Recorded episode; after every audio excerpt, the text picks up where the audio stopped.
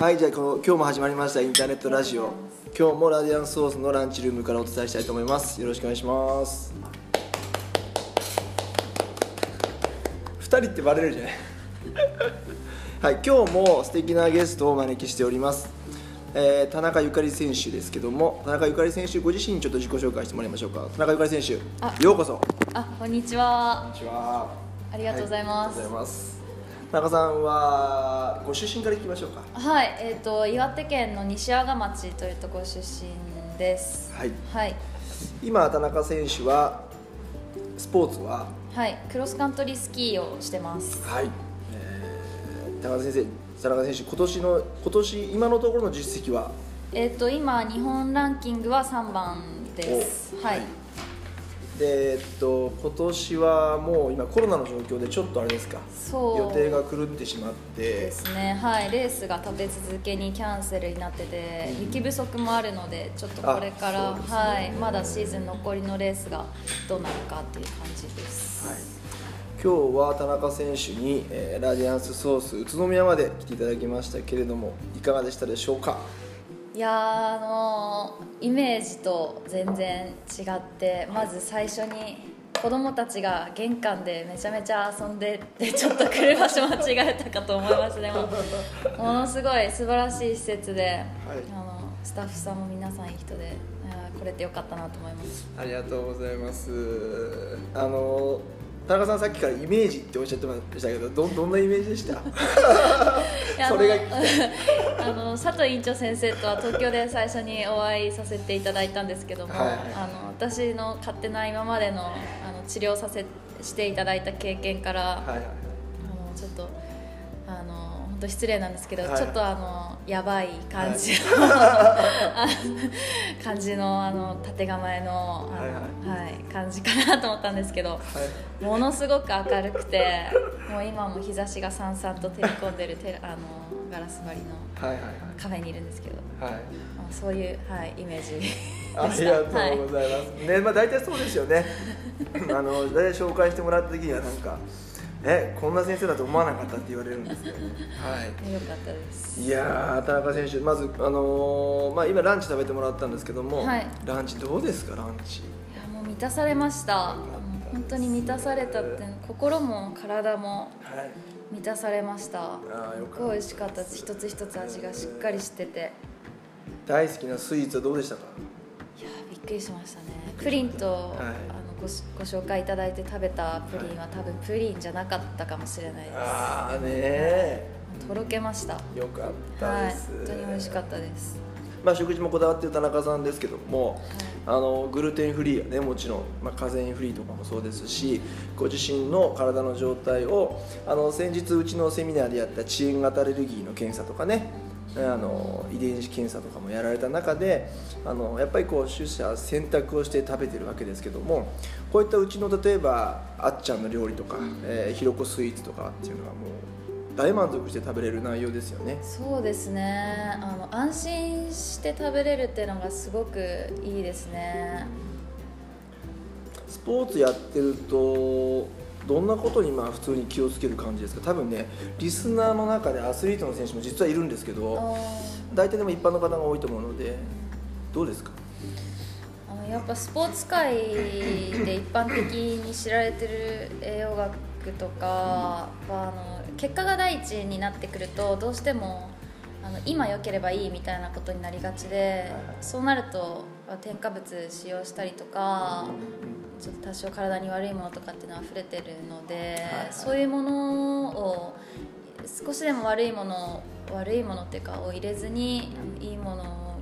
し選んでいくかみたいなところとそれと同時にやっぱりパフォーマンスアップっていうことを今の自分の体を作るっていうところのギャップがないようにこう選んでいくっていうのが難しかったりしますね。食あの運動前の食事とかね、はい運動後のお食事レース前の食事レース後の食事もろもろ今本当あの田中選手の、ね、体の状態のデータとか見させてもらいましたけどあのやっぱりすごいそのタイミングとかものとか食事をその考えなきゃいけないですよね。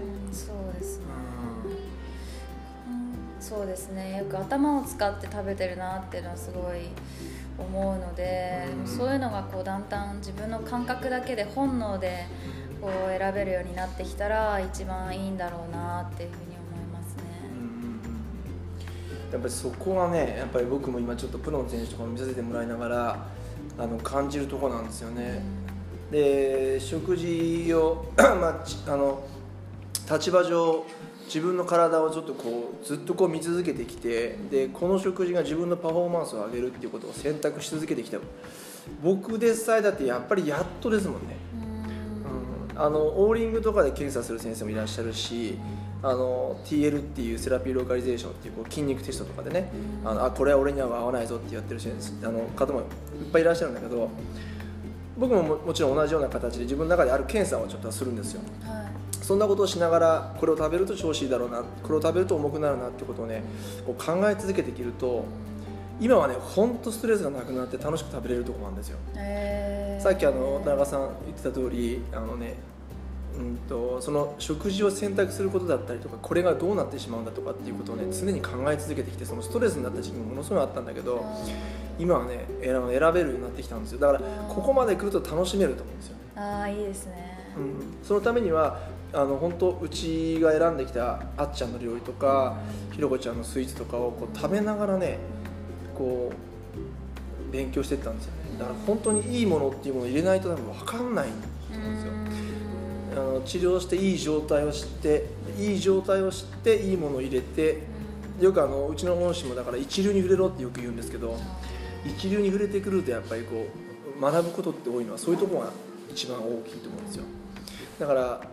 田中選手の周りにも多分一流の方がいっぱいいらっしゃると思うのでその方たちに触れながらあのどこを見るかっていうのは多分結構大切かなって思うんですよね。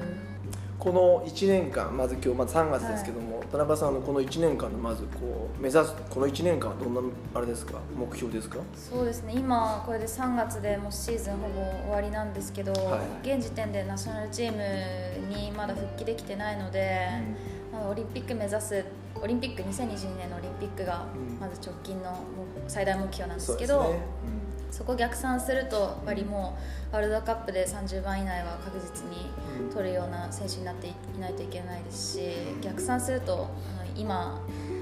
やっておかなきゃいけないこととかすごいたくさんありますよね。うんはい。なるほど。あのーやっぱりこう一応2年後の北京は見えてる感じですか？まだやっぱ手探りな感じですか？見えてはいますけど、あの指で触れられるかなどうかなみたいな感じですね、うんあのクロスカントリースキーって個人競技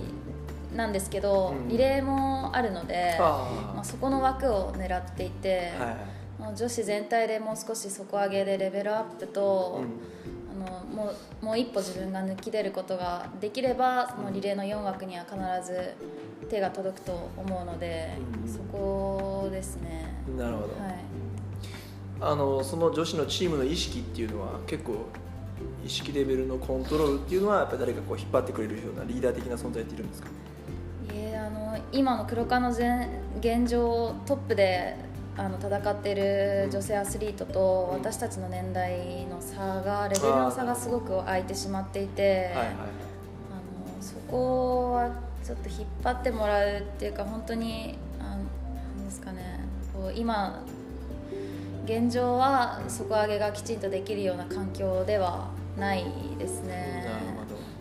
それは競技環境だけでなくて、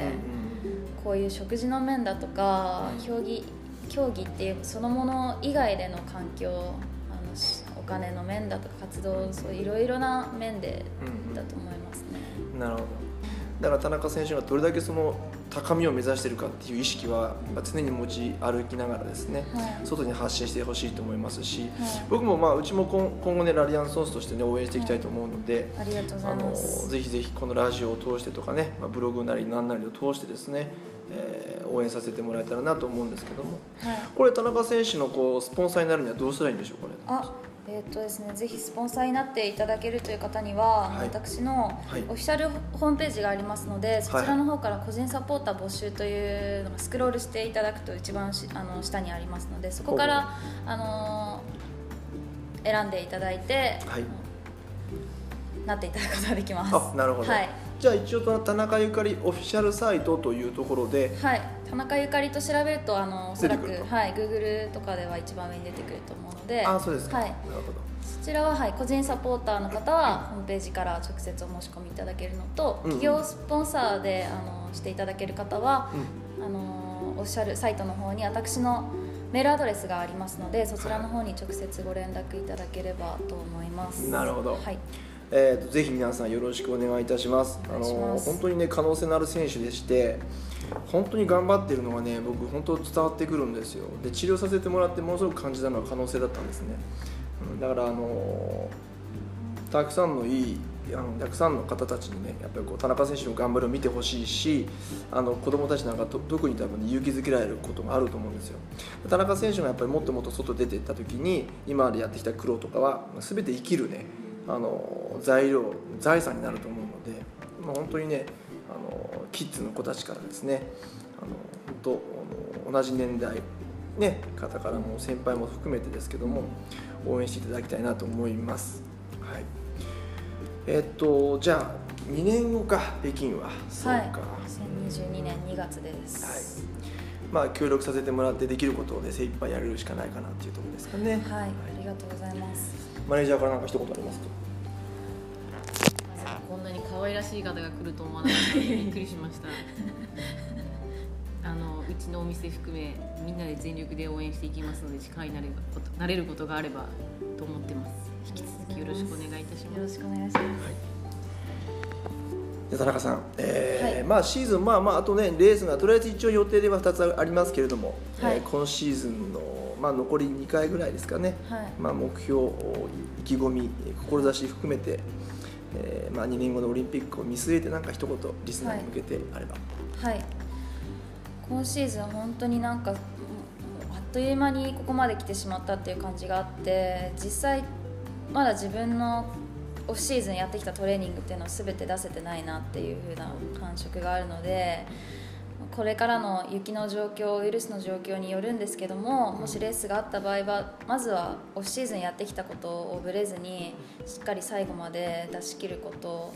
それと同時にそのレースでもう一度あの今回このラディアンスソースで、えっと佐藤先生にあの治療していただいてちょっと来年からどうしていったらいいなっていう課題見つけたものをもう一回そのレースで確かめてあやっぱりそうだったなっていうものがあればもっともっと来年からの自分の糧になると思うので